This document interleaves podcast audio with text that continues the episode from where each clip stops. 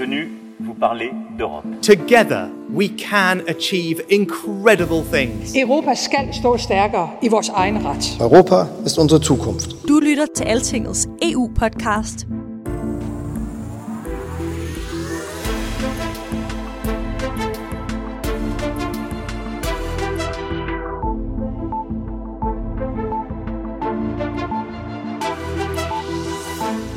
Jeg, håber at blive ved med at være Danmarks statsminister, og jeg er ikke ude at søge et andet job. Det der var statsminister Mette Frederiksen, der endnu en gang måtte skyde de vedholdende rygter om et kandidatur til posten som NATO-generalsekretær ned. Og det lyder jo egentlig lidt som noget, vi har hørt før. Jeg er ikke kandidat øh, til nogen international post, og det er min hensigt øh, at forbi som statsminister af Danmark, øh, så længe vælgerne øh, ønsker det. Ja, Anders Fogh Rasmussen var i hvert fald heller ikke kandidat til noget som helst, da han huserede i statsministeriet i de glade nuller. Dengang som nu fulgte de her to gavede herrer, der er mine gæster i den her særlige udgave af Altingets europæiske podcast, nemlig europaanalytiker Thomas Lauritsen og politisk kommentator Erik Holstein, det hele på tæt hold. I dag der tager vi et lille smut tilbage i tiden, og så tager vi øh, frem igen og taler om, hvad vi ved og hvad vi ikke ved om Mette Frederiksen og Forsvarsalliancen. Mit navn er Maja Hadorn Hansen. Velkommen til Altinget taler om Europa.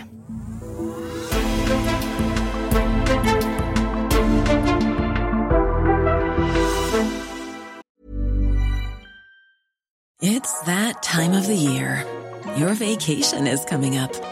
You can already hear the beach waves, feel the warm breeze, relax, and think about work. You really, really want it all to work out while you're away. Monday.com gives you and the team that peace of mind. When all work is on one platform and everyone's in sync, things just flow wherever you are. Tap the banner to go to Monday.com.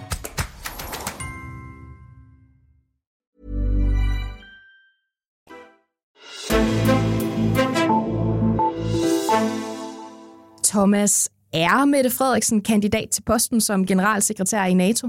Ja, det vil jeg faktisk sige nu. Jeg vil nok ikke have sagt det med så stor sikkerhed for en måneds tid siden, men nu vil jeg sige, ja, det er hun. Altså både i forhold til, hvad mine egne kilder i NATO fortæller mig, og i forhold til, hvad man ser i mange store internationale medier i øjeblikket, så, så tror jeg, at, at der hvor vi er nu, der må vi sige, at hun er kandidat uformelt.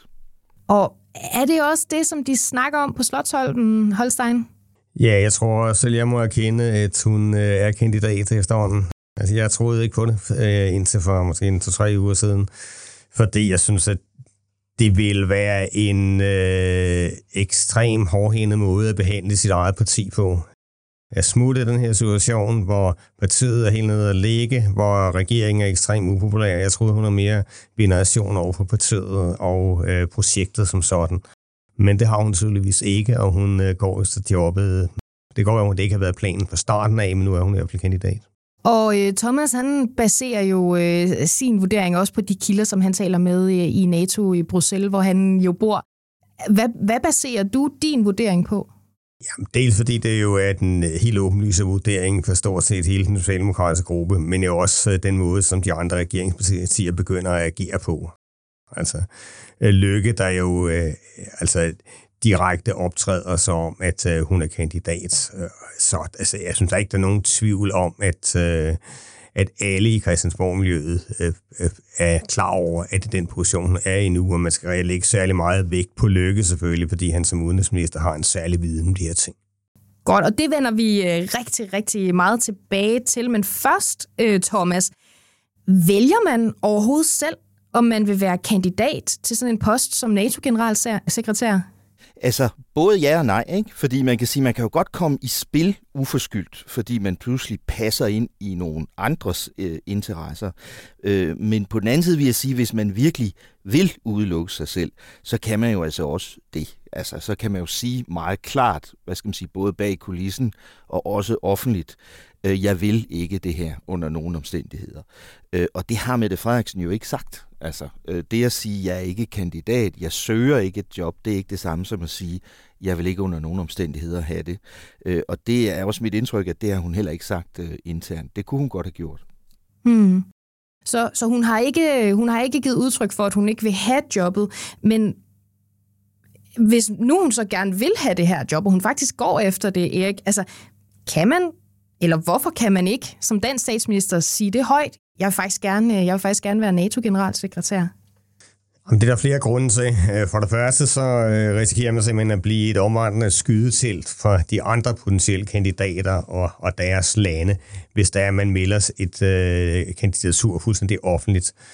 Øhm, man skal lægge mærke til, at de, de færreste af dem, der sådan er kandidater til sådan nogle poster, der, der, der kommer ud med det samme. Der kan være nogle enkelte, men det er sjældent særlig klogt at være den første, der kommer på, på banen, fordi alle andre så finder noget imod en. Mm. Og så er der så det rent interne i det naturligvis også, at hvis hun direkte går ud og siger, jamen nu går jeg efter posten som NATO-generalsekretær, så vil hun nu miste en hver prestige som statsminister. Hun vil sådan være en lame dog, og, og det vil også være tvivlsomt, om hun ville kunne fortsætte, hvis hun ikke fik jobbet. Øh, det kan hun godt nu. Godt. Øh, det dykker vi øh, som sagt meget mere ned i, men først så skal vi lige prøve at blive lidt klogere på, hvordan sådan en proces her omkring at finde en ny øh, NATO-generalsekretær, den egentlig foregår, fordi øh, det er noget med øh, at komme ud i krone og øh, viske tiske lidt. Thomas, hvordan foregår det egentlig, når NATO skal have en ny generalsekretær? Er det hele bare bag lukkede døre?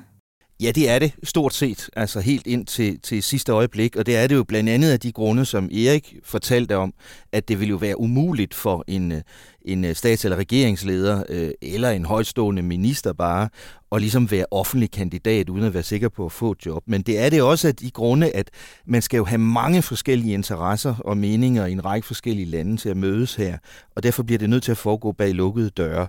Og det vi ved om det, det er, at det foregår ligesom på to niveauer.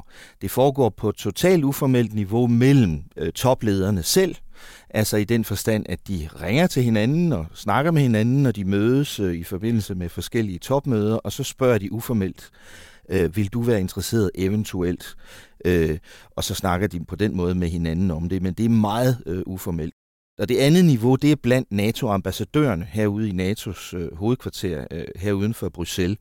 Øh, og der foregår også en meget fortrolig proces øh, under ledelse af, af det, der hedder øh, Nestoren, the, the Dean, eller the Doyen på, på, på fransk, som er den længst siddende øh, NATO-ambassadør.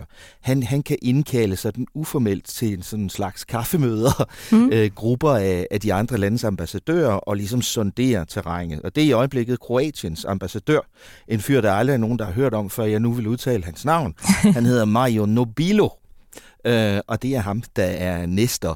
Så vi må formode, at han er i gang med nogle øh, uformelle sådan, sonderinger af terrænet nu. Mm.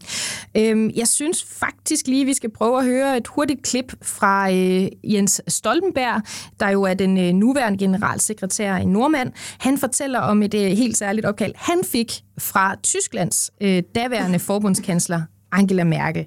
Hun spørger, er du tilgængelig for internationale opdrag? Uh, jeg tænker for eksempel på NATO. Ja, Angela Merkel, hende har vi jo øh, sagt øh, tys til øh, for, for et par år siden, men udover øh, NATO-ambassadører, hvem er det så, der i dag går og prikker folk på skulderen? Kan vi prøve at sætte, øh, kan vi prøve at sætte lidt navne på, øh, på de personer, Thomas? Altså en hel del af det er jo, er jo indlysende i den forstand, at selvfølgelig spiller den amerikanske præsident Joe Biden en helt afgørende rolle her. Det er øh, NATO, der er det alt overskyggende vigtigste medlem af, af alliancen. Ikke? Øh, så så øh, hvad, hvad USA vil, er afgørende, og der er jo meget, der tyder på, at, øh, at han måske har haft en lille fortrolig samtale med Mette Frederiksen om det, da hun var i Washington for nylig. Hvorfor er der egentlig meget, der, der tyder på det? Øh, fordi at, øh, at det ikke blev afvist bagefter af nogen, og fordi amerikanerne meget aktivt gik ud og spillede besøget fra hende op, og gjorde det klart, at det varede lang tid, og han talte med hende længe, og Danmark er fantastisk, og hun er dygtig, og alt sådan noget. Mm. Der blev gjort mere ud af det besøg, end der normalt ville blive gjort ud af, af besøget af, af en leder fra et lille land. Mm. Øh, så, så derfor tror jeg, plus rent logisk, hvorfor skulle han ikke tale med hende om det? Altså, øh, når hun nu er i spil, øh, og det skal besluttes nu, så vil jeg gætte på, at han har spurgt hende, om hun var interesseret. Jeg kan ikke vide det 100%, men det er jeg ret sikker på. Øh, vi ved ikke, om han har besluttet sig endnu. Øh, og så er der de europæiske, de største europæiske ja, allierede. Biden, han, Biden han er top, top dog, og hvem, og hvem er så ellers på, på listen fra Europa? Så er det det, man kalder kvartetten ude i NATO. Altså det er de største militærmagter i Europa. Øh, Frankrig, Tyskland, Storbritannien og Italien.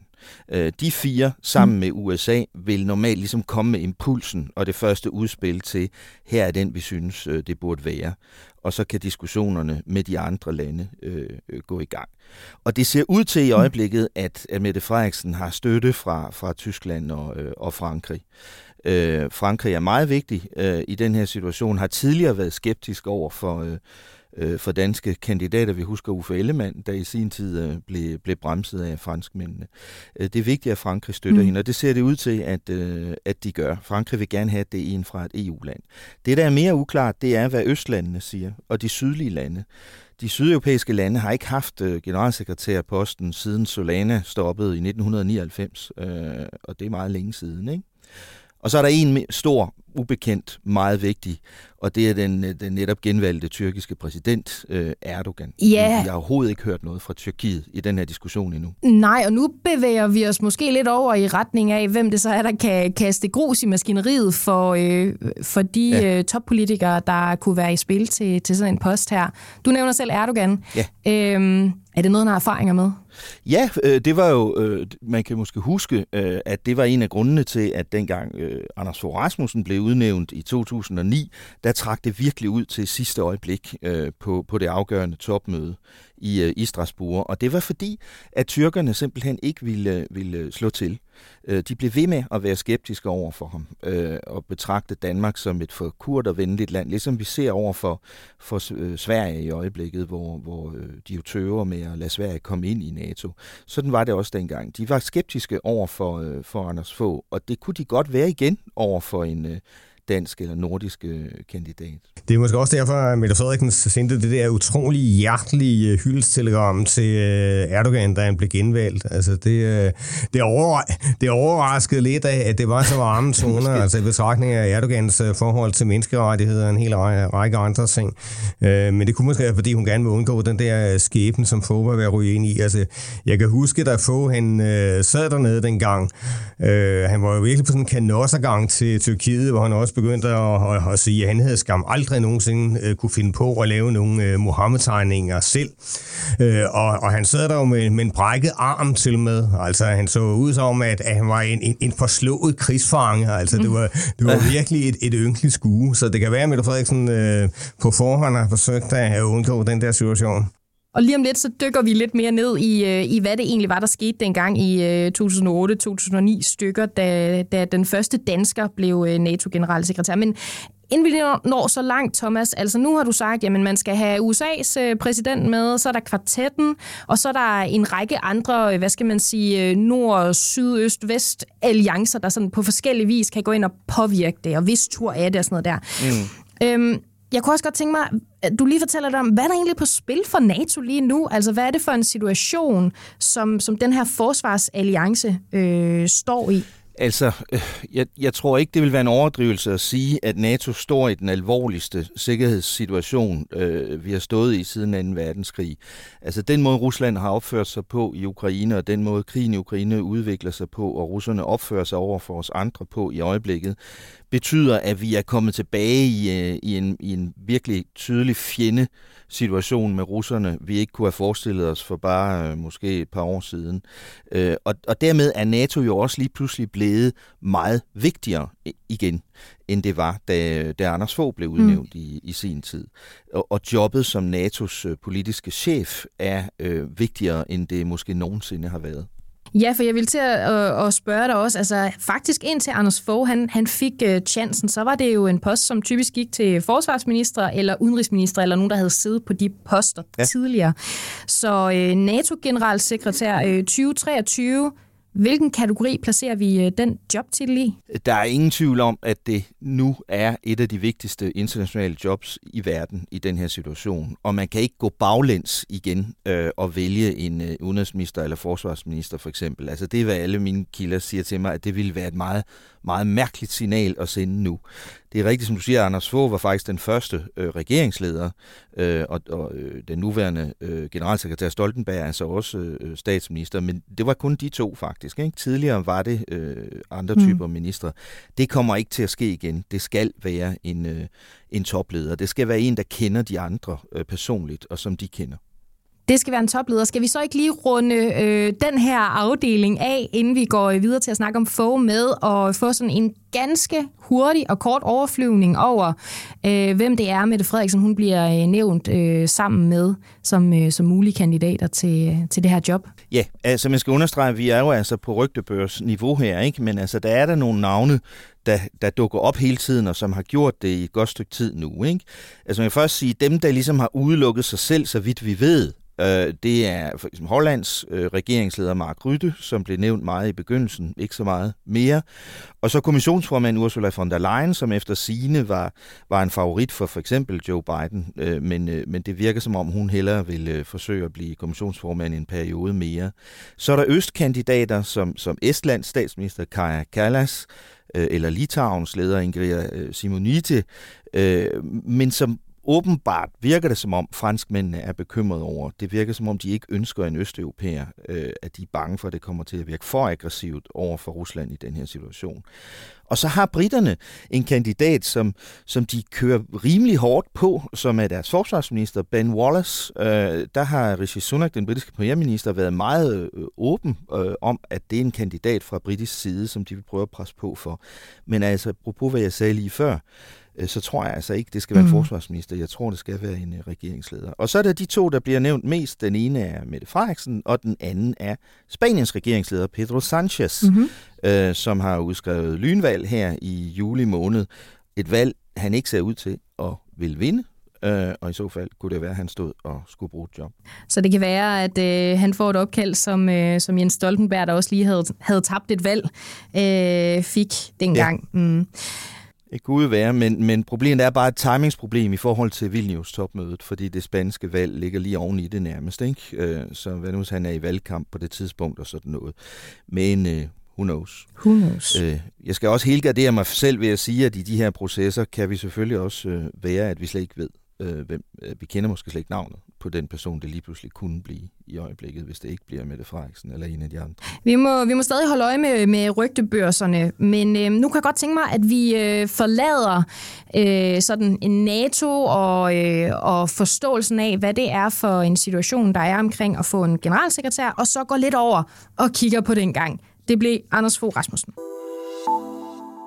Anders Fogh Rasmussen, han var jo simpelthen den første øh, generalsekretær med en fortid som regeringsleder, som, øh, som vi lige har, øh, har talt om. Hvordan gik det til, da han fik posten, Thomas? Altså, det var faktisk også et endda meget langt øh, forløb med stor uvidshed. Altså, jeg var længe den, den eneste af journalisterne, der troede på, at han faktisk ville øh, blive øh, generalsekretær øh, dengang. Øh, fordi folk synes, der var alle mulige argumenter imod det. Altså, ligesom vi jo også i dag kan se en masse argumenter imod, at Mette Frederiksen skulle, skulle gøre det. Øh, apropos hvad jeg sagde før, så bliver det ikke betragtet som et lige så prestigefyldt job øh, dengang, som det gør øh, i dag. Så der var nogen, der mente, at det nærmest ville være en degradering, øh, han ville lave sig selv, hvis han skulle gå fra at være statsminister til at være generalsekretær. Men altså bag kulissen faldt brikkerne lige så langsomt på plads, formentlig i, i, i ved hjælp af sådan nogle uformelle samtaler, som den vi lige hørte, Stoltenberg har haft med Angela Merkel senere. Ikke?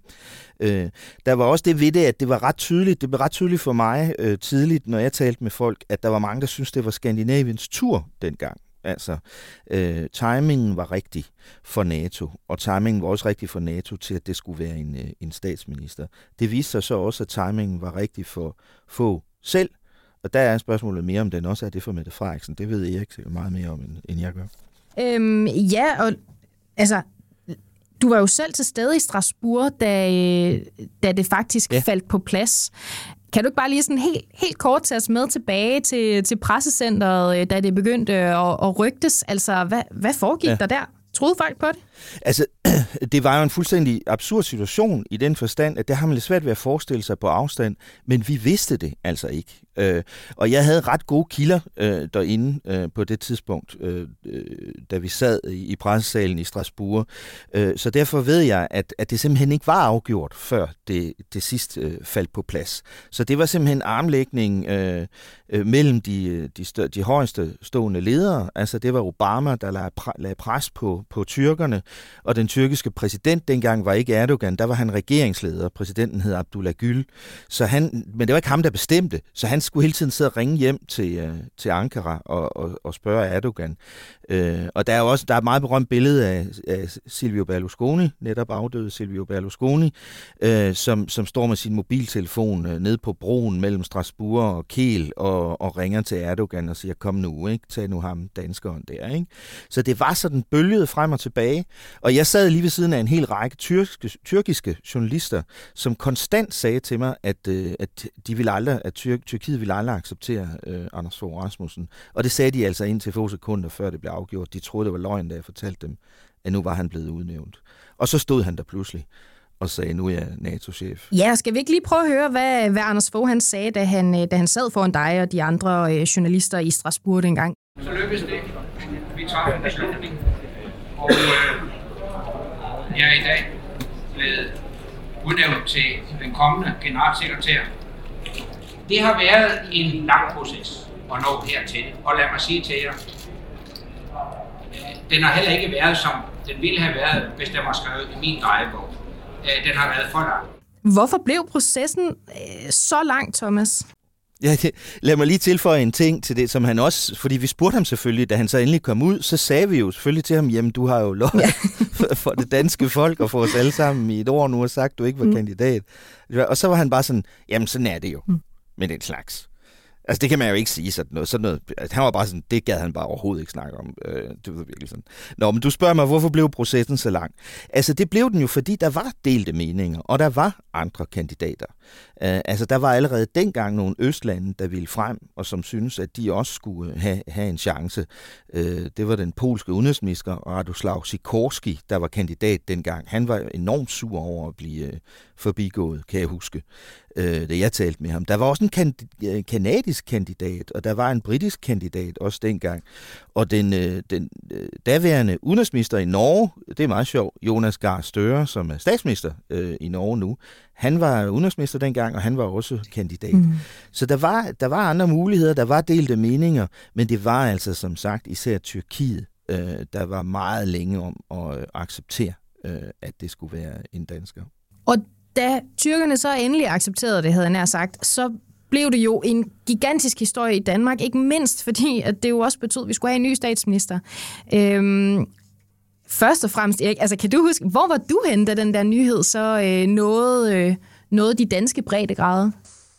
Jamen, det aner jeg ikke. Altså, fordi, altså, altså, hvad skal jeg være opmærksom på? Altså, godt nok var det en stor øh, historie, og Anders Fogh fik den post, men altså, der var jo ligesom legnet op til, at det nok, at han i hvert fald nok søgte den post. Ikke? Og jeg måske ikke en helt stor overraskelse herhjemme, at han i hvert fald gik efter det. Mm. Men øh, altså, så må man jo også sige, at det er jo ikke en begivenhed på en måde, som... Øh, ligesom da John F. Kennedy blev skudt, hvor vi alle sammen kan huske, hvor vi var, hvis man, har, hvis man har min alder. Ikke? Ja, og det er heller ikke en begivenhed, hvis man kan sige en lidt yngre generation, ikke? Da, da World Trade Center råd. Ikke? Altså det, det har man printet ind på en helt anden måde. Ikke? Det der med Anders Fogh, altså jeg kan huske, at jeg, jeg sad og skrev en, en analyse på det, selvfølgelig meget hurtigt.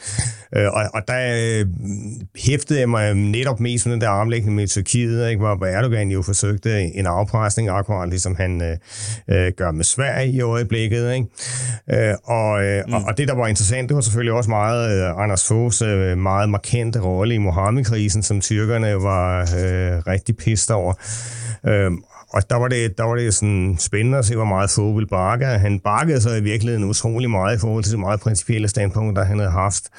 Så det var, det var mest det perspektiv, det, sådan det indrigspolitiske perspektiv, og også den der Mohammed-krisen, der jo var overstået ikke, ikke så mange år i forvejen.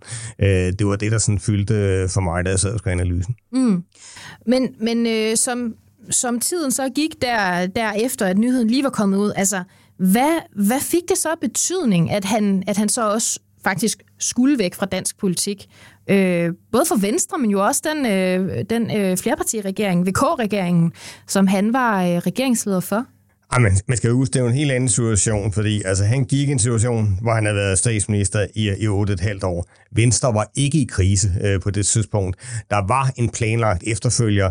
Øh, der er ganske vist nogle år i forvejen været lidt øh, tvivl om, hvorvidt Løkke ligesom havde disciplin nok til at overtage posten, og, og få havde haft fat i kraften på ham. Men på det tidspunkt, der havde Lykke i hvert fald et år stået som den absolut klareste øh, efterfølger. Der var ingen tvivl om, det skulle være ham den dag, Anders Fogh var ved. Det gjorde det jo meget lettere. Der var heller ikke noget med, at konservative troede med at forlade regeringen, eller ville have genforhandlet noget, fordi at øh, Anders Fogh smuttede. Så regeringen kørte videre. På den måde øh, gik alting jo meget, meget lettere, end, end det vil gøre, hvis, øh, hvis uh, Mette Frederiksen får posten her. Det, man kan sige på lidt længere sigt, det så fik af konsekvenser rent politisk, det var jo for det første, at det så let var det heller ikke for Løkke at fylde statsministerposten ud i starten starten. Altså, vi husker jo nok de fleste af os stadigvæk det der klimatopmøde, der var i København, ikke, hvor mm. øh, han øh, kom lidt galt afsted, og øh, it was me, I was, he, I was banging, og alt sådan noget. Det var sådan det var meget tiltet alt sammen. Det var samme år, som han øh, blev statsminister. Det var samme år, som han blev statsminister, ikke? Altså, det, det, det, det, det, det, det, øh, det var ikke super tjekket øh, i starten. Han havde svært ved at sætte sig igennem over for vælgerne. Og så kan man sige, så, øh, så vælger han jo også en noget anden politisk kurs end Anders Fogh. En meget mere øh, liberal politisk kurs, hvor Fogh var sådan drejet ind mod den der velfærdslinje, øh, også for at konkurrere med Socialdemokraterne. Det var også til delvis øh, et resultat af den økonomiske krise, der så kom finanskrisen, der kom på det tidspunkt. Men der kom en anden kurs, så på længere sigt fik det nogle politiske konsekvenser. Men i første omgang må man jo sige, at øh, overgangen gik utrolig smooth. Ja, og som du selv siger, altså helt så klar en vej er der jo ikke banet for, for Mette Frederiksen, hvis hun øh, skulle gå hen og blive øh, NATO's generalsekretær, og hun rent faktisk måske viser sig at være kandidat øh, til det. Øhm, og heller, altså hverken for Socialdemokratiet eller for SVM-regeringen. Øhm, de to andre øh, partiers øh, ledere, Moderaternes øh, Lars Løkke Rasmussen og Venstres øh, Troels Lund Poulsen, de har jo begge brugt den her formulering om, at regeringsprojektet skal genbekræftes, øh, hvis statsministeren smutter. Lad os lige prøve at høre, hvad Troels Lund han siger her. Man bliver selvfølgelig nødt til at sætte sig ned i det tilfælde af, at statsministeren ikke længere er, er statsminister, øh, og der potentielt kommer en anden, så bliver man jo nødt til at diskutere det. Hvad betyder det, Stein? Selve ordet genbekræftet betyder ikke noget. Det er sproglig nonsens. Det er en, en dobbelt konfekt, ligesom når man siger nybegynder. Det er ret morsomt, at alle begynder at sige det. Men bortset fra det, hvis vi kigger på den politiske substans i det, de nok mener med det, øh, så er det jo tydeligt, at, at øh, Venstre og, og frem for alt Lars Løkke forsøger at udnytte situationen til at få nogle indrømmelser i den der øh, kaotiske, labile situation, der kan opstå, hvis Mette Frederiksen rent faktisk øh, smutter. Øhm, Venstre har snakket noget om nogle skattelægelser, de forsøger at presse igennem. Lykke er det lidt mere diffust, øh, men altså han spiller altid i sådan nogle situationer. Han øh, vil forsøge at, at vride citronen til det yderste, ikke? så øh, han kan få så meget politik igennem som muligt, eller han måske kan få... Øh, hvad ved jeg, endnu flere ministerposter eller sådan noget. Det, det får han nok ikke, men, men altså et eller andet vil han forsøge at opnå. Jeg vil så sige, at øh, han skal passe på, at han ikke spænder buen for højt. Men, Hvad mener du med det? Ej, jeg mener, at, at øh, hvis der er en, der ikke har interesse i et valg nu, øh, så er det Lars Løkke. Altså den der regering, øh, det er Lykkes drømmeregering. Falder det på gulvet, så risikerer han, at øh, der ikke er længere er nogen regering over midten, fordi så tror jeg ikke, at, at den bliver gendannet under nogen omstændigheder. Øh, og han risikerer at ende fuldstændig uden for indflydelse, uden ministerposter og noget som helst. Og sker det, så er der gode chancer for, at hans parti øh, simpelthen forsvinder i løbet af en valgperiode. Så øh, når det kommer til stykket, så tror jeg, at, at Lykke vil være til at tale med, men selvfølgelig spiller han. Men hvordan kan det være, at konservative ikke øh, gjorde det dengang for 15 år siden? Altså, hvad er forklaringen på det i forhold til i dag? Altså, man, man havde jo sådan et, et forholdsvis øh, tillidsfuldt øh, samarbejde mellem de to partier, kan man sige. Ikke? Men SVM-regeringen har jo lavet tillidsøvelser på ja, Marienborg ja, og alt muligt. Men, men, men det er jo altså, der er jo også den afgørende forskel, at VK, det var jo på en eller anden måde en naturlig konstruktion. Ikke? Altså, det var jo ikke der var ikke ret store politiske forskelle på de to partier. Øh, den konstruktion med de reagerede, og så havde de så en, en fuldstændig fast og trofast øh, partner i Dansk Folkeparti. Det var sådan en konstruktion, som der var udbredt øh, tilfredshed med blandt øh, de fleste borgerlige. Ikke? Det her er jo noget andet. Altså SVM er jo et eksperiment, som man har jo ikke set noget lignende i hvert fald de sidste øh, 40 år. Øh, det er en regering, som øh, jo altså er meget ustabil, fordi at, at den er så upopulær blandt vælgerne. Øh, så derfor øh, kan båden jo langt, langt lettere rokkes, hvis der er kaptajnen går for borger her. Nu, nu siger du selv her også før, at øh, nu skal Lykke jo passe på, at han ikke spænder buen øh, lidt for hårdt. Altså, Lars Løkke Rasmussen er jo udenrigsminister i, i den her flerpartiregering. Og jeg synes lige, at vi derfor så synes jeg lige, vi skal prøve at høre, hvad han også blandt andet har sagt omkring de her rygter. Statsministeren siger jo, at hun ikke er øh, kandidat. Øh... Lykke, han smiler simpelthen så smørret på den her øh, video, hvor det her øh, klip, øh, det stammer fra. Altså, som udenrigsminister, så ved han vel, at, øh, at hun er kandidat, Thomas? Altså, jeg, nu kan jeg jo ikke strengt ikke vide, hvad der foregår i hovedet på Lars Løkke Rasmussen, øh, men jeg har svært ved at have fantasi ved, til at forestille mig, at her mindre end en måned før et potentielt afgørende topmøde øh, om det her, øh, og en situation, hvor Danmark pludselig skal finde en ny statsminister, så har jeg svært ved at forestille mig, at udenrigsministeren ikke er informeret, øh, hvis, det, øh, hvis det kan ske. Så det vil, jo, det vil jeg tro, at han, øh, at han må vide. Mm. Tror du også det, øh, Erik? Helt klart. Altså, Altså alene den grund, at, at øh, hvis øh, der skal arbejdes med Mette Frederiksen her øh, som kandidat, jamen så skal Udenrigsministeriets folk jo simpelthen også i aktion.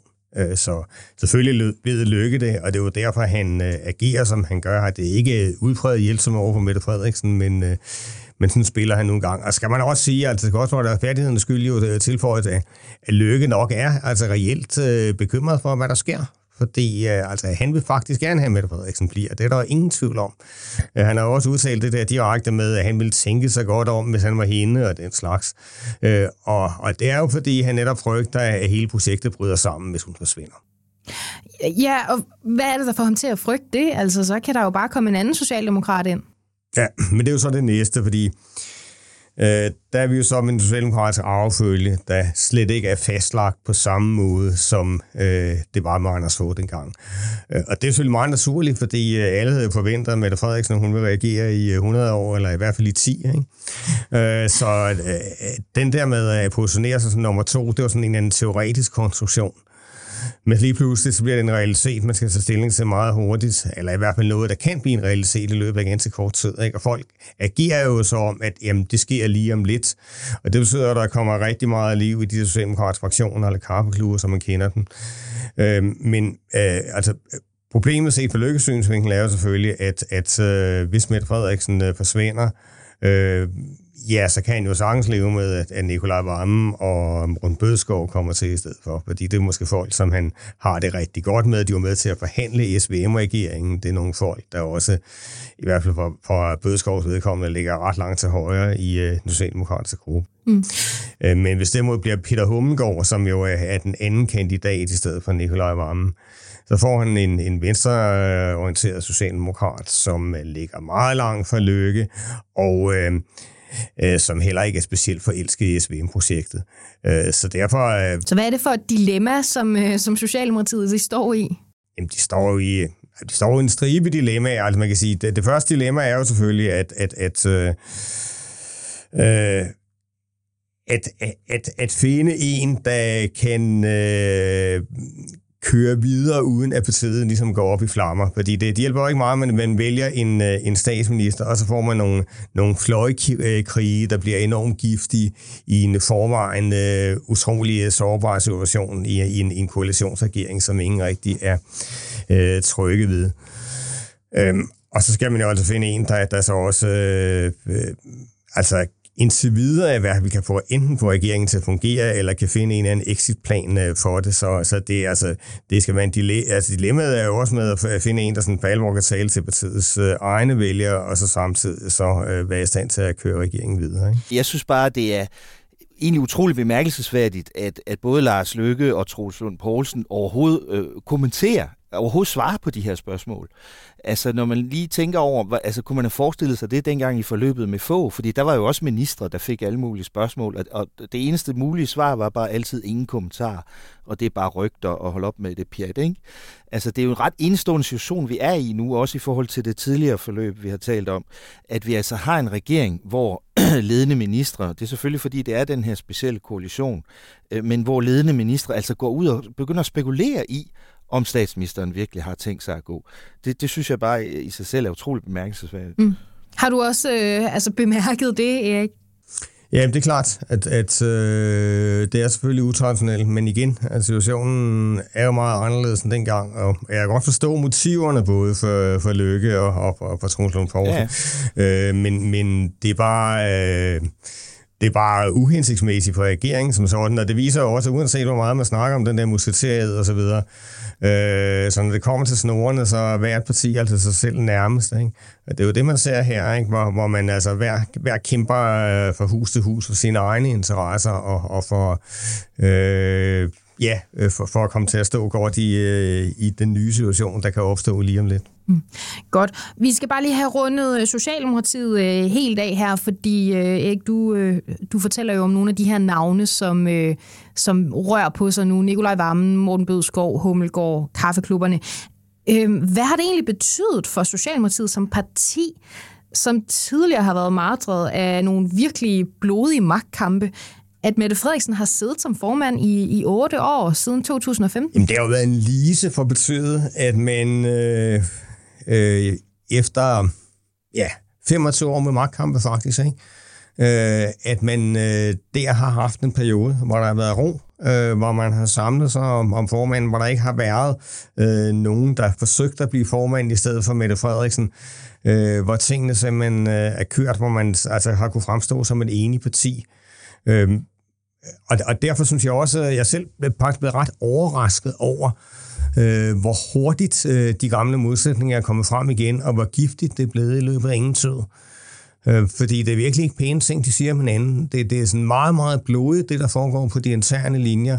Øh, dels er der de der fire kaffeklubber, dels er der øh, potentielt to kandidater til, til formandsposten, altså øh, Hummelgaard og, og Bødskov, men, men øh, at det kringle, undskyld, Hummelgaard øh, og, øh, og, og Varme, mener jeg selvfølgelig. Mm. Øh, og, men, øh, men, men det kringle ved det er netop, at Bødskov han også øh, spiller med det der, fordi en kombination med øh, Nikolaj Varme som formand og øh, øh, Hummelgaard som øh, finansminister, den vil øh, sådan set godt kunne øh, blive accepteret af store dele af partiet, men det vil Bødskov og hans folk ikke acceptere. Og de mister for meget indflydelse de i deres De mister for meget indflydelse, og de, og de er heller ikke på trygge ved Hummelgaard, som de ikke altid er politisk øh, enige med.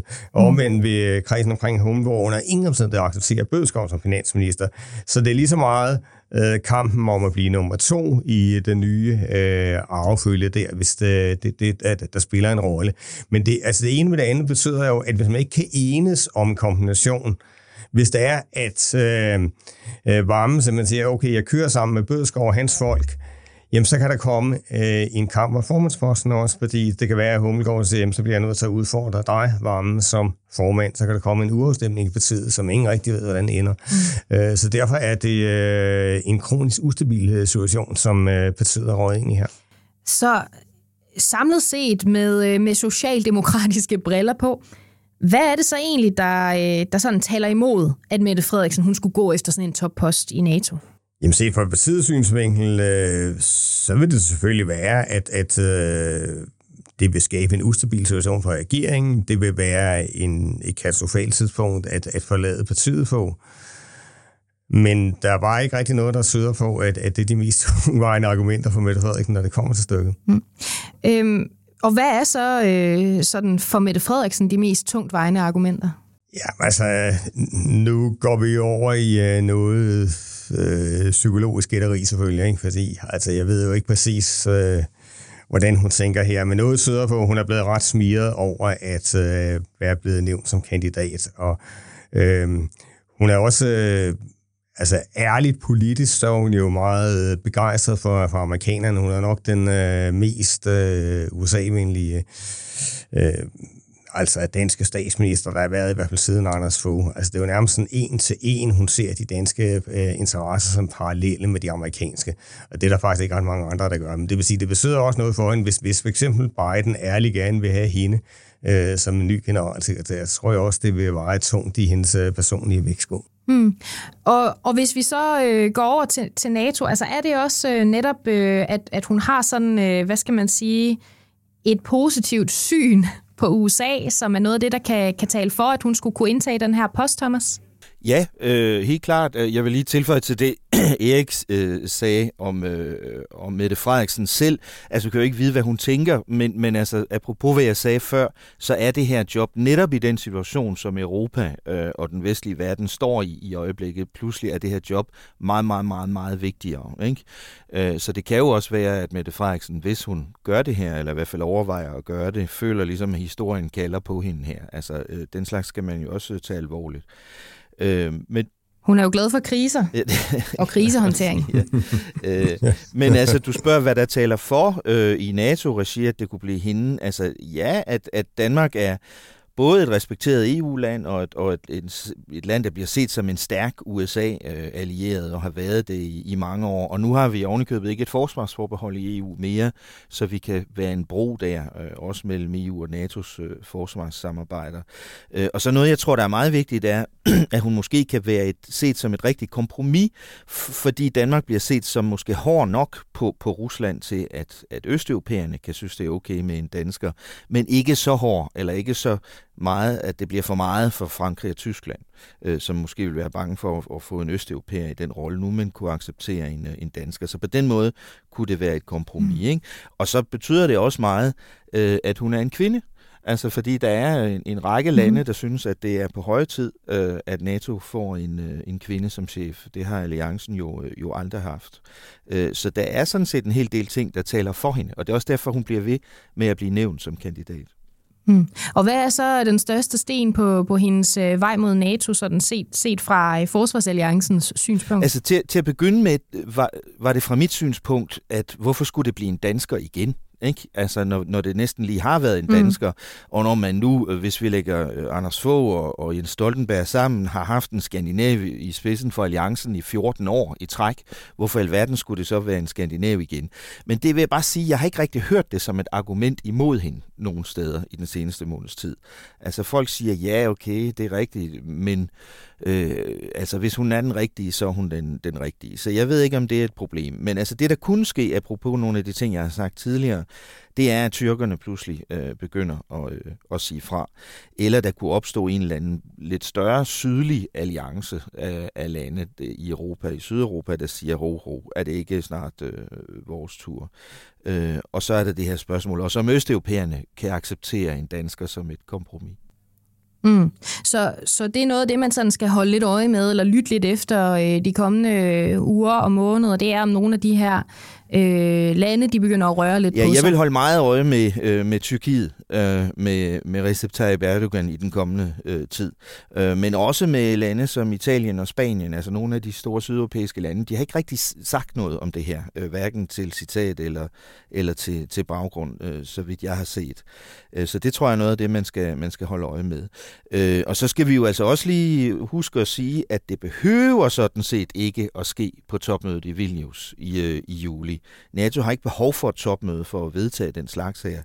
Øh, og strengt taget kunne man godt, hvis man ikke kan blive enige nu, så simpelthen sige, vi prøver at overtale Stoltenberg til at blive siddende et stykke tid endnu, og så lade, lade det køre et stykke tid øh, videre. Hmm. Okay, og hvis man sådan skal prøve at, at være lidt på forkant med begivenhederne og øh, følge rigtig godt med i, hvad der sker på Slottsholmen herhjemme, Erik, hvad, hvad, skal man så, øh, hvad skal man så holde udkig efter? Jeg synes, at, at, det, det, at det er jo svært øh, for vores udgiftsårn at, at, at finde ud af præcis, hvad, hvad, hvad kommer der til at ske i, i netop i Tyrkiet, eller, eller i uh, Spanien, eller Italien eller den slags. Det må, det må Thomas ligesom tage sig men, men det vi øh, kan kigge efter, det er, jeg i hvert fald følger mest øh, den kommende side. Altså det, det er selvfølgelig de interne positioneringer. Altså det, det jeg synes er, er rigtig spændende øh, i øh, indrigspolitisk, det er selvfølgelig om Øh, den der konflikt, der nu er kommet øh, i lys lue i Socialdemokratiet, om den kan holdes under kontrol. Jeg ved, der var et møde øh, her i fredags øh, mellem øh, Mette Frederiksen, øh, øh, Peter Hummelgaard og øh, Nikolaj Vammen. Og, og, altså, det kan lige sige, at Vammen han er øh, sådan formelt gået på barsel her for en uge siden, men øh, han humpede altså ind. Mm. Øh, og øh, spørgsmålet er så, hvad der er blevet sagt på det møde, men det mest sandsynlige er jo nok ikke, at, at det er et møde, man har holdt for at øh, prøve at øh, få situationen en lille smule under kontrol, og Mette Frederiksen også har sagt øh, til øh, nogle af kompetenterne, ikke, at nu må I altså prøve at få jeres egen forhold til at holde lidt igen, fordi ellers så... Øh, øh, ja, så, så risikerer vi, at, at øh, det hele går op i flammer i løbet af de næste uger, fordi man tænker på, at det er jo ret lang tid, fire uger, øh, endnu før det her øh, bliver afgjort, og, og der kan tingene jo altså komme... Øh, øh, sådan helt ud af kontrol i et parti, hvis man bare lader det løbe. Så det er sådan set det, jeg synes, der er mest interessant øh, at, at kigge på. Og så må vi jo se, altså, hvis det værste, der kan ske for Mette Frederiksen, det er jo nok det, du nævner, Thomas, hvis det er, at, at beslutningen rent faktisk bliver udskudt, øh, og øh, der må så først sendt beslutning til efteråret eller, eller til årsskiftet, og det stadigvæk er uklart, om hun er kandidat. Altså det... Øh, det må virkelig være hendes mareridt. Mm. Det er også det, det, er også det ja, jeg tænker. Ja, ikke? Thomas, altså, du nikker. Ja, fordi ja, hvor længe, jeg tænker, hvor længe kan hun holde til det her? Ikke? Altså, hvis det her forløb trækker mere og mere ud. Øh, altså, i sin tid måtte få jo holde til det meget længe, næsten et år, men som vi har talt om, så var han også i en, i en helt anden situation politisk og med sin, øh, med, sin, med sin regering. Så hvor længe kan hun holde til det her? Nogen snakker om, at man måske kan udskyde beslutningen til næste forår, øh, hvor NATO fylder 75 år, den 4. april næste år, hvor der måske skal være sådan et ekstraordinært NATO-topmøde for at fejre det i, øh, i Washington. Øh, og, og så kunne man måske gøre det der, hvis man kan overbevise Stoltenberg om at blive siddende øh, indtil da. Øh, men altså, hvis det skal vare så længe, ikke, kan hun så holde til det? Og en anden ting, jeg, jeg husker fra dengang med få, det var, at der var jo altså et øjeblik til allersidst i processen, dagen før det afgørende topmøde, hvor det pludselig blev sagt i kredsen af NATO-lande, øh, at han bekræftede, at, at han var øh, kandidat til allersidst. Ikke? Så det vil sige, der var et døgns tid mm. der, hvor få var dead man walking. Altså, fordi han kunne jo ikke, hvis han nu ikke havde fået jobbet alligevel, hvis nu tyrkerne havde blokeret det øh, helt til sidst, så kunne han jo ikke, tror jeg, det ved jeg ikke, hvad du siger til Erik, men jeg har svært ved at forestille mig, at han så kunne have sagt, Nå, så tager jeg bare hjem og fortsætter med at være statsminister. Ikke? Altså, så, og, og, mm. og, og men det kunne han ja, ikke. det kunne han ikke vel. Øh, men, men få var ligesom et andet sted, tænker jeg, i sin karriere øh, og i sin statsministertid der, at han, han kunne ligesom godt sige til sig selv, okay, den risiko løber jeg, fordi jeg er parat til at, at komme videre under alle omstændigheder. Det, det tror jeg ikke, Mette Frederiksen er. Altså, så, så hvornår kan hun ligesom hvornår kan hun springe, vil jeg sige, ikke? Altså, hvornår kan hun ligesom sige, okay, det er mig, ikke? Det er i sidste øjeblik, hvis det ikke er sikkert på forhånd, at hun får jobbet. Ja, ja Erik, hvor, hvor langt kan det her ligesom, øh, hvad skal man sige, hvor længe kan det her udvikle sig, inden at, øh, at det bliver helt umuligt at få, få proppet ånden ned i flasken igen? Altså, nu tror jeg, jeg tror ikke, at ånden kan bankes totalt på plads. Jeg tror, at, at selv hvis der er, at øh, Øh, hun kommer til at fortsætte øh, her øh, efter øh, et topmøde der i Vilnius, ikke? Hvis, hvis de vælger en anden kandidat, det bliver afklaret, at, øh, nu øh, ryger hun ikke til NATO. Selv der vil der være sket en skade på partiet, fordi øh, øh, der er alligevel øh, markeret for mange modsætninger. Der er for mange, der har været øh, fremme med snuden til, at øh, man lige glemmer, hvad der er blevet sagt fra den anden side. Øhm, og det betyder jo også, at, at, øh, at, at den der positionering til tiden efter Mette Frederiksen, den er gået i gang, og den vil på et eller andet plan fortsætte, selv hvis hun vender tilbage. Det er ikke sådan, at øh, hun ikke kan fortsætte. Hun kan, hun kan sagtens fortsætte som statsminister, og hun vil også have sådan fornuftig kontrol over det. Men hun vil ikke have den der totale kontrol, hun har haft over på side de, øh, de foregående otte år.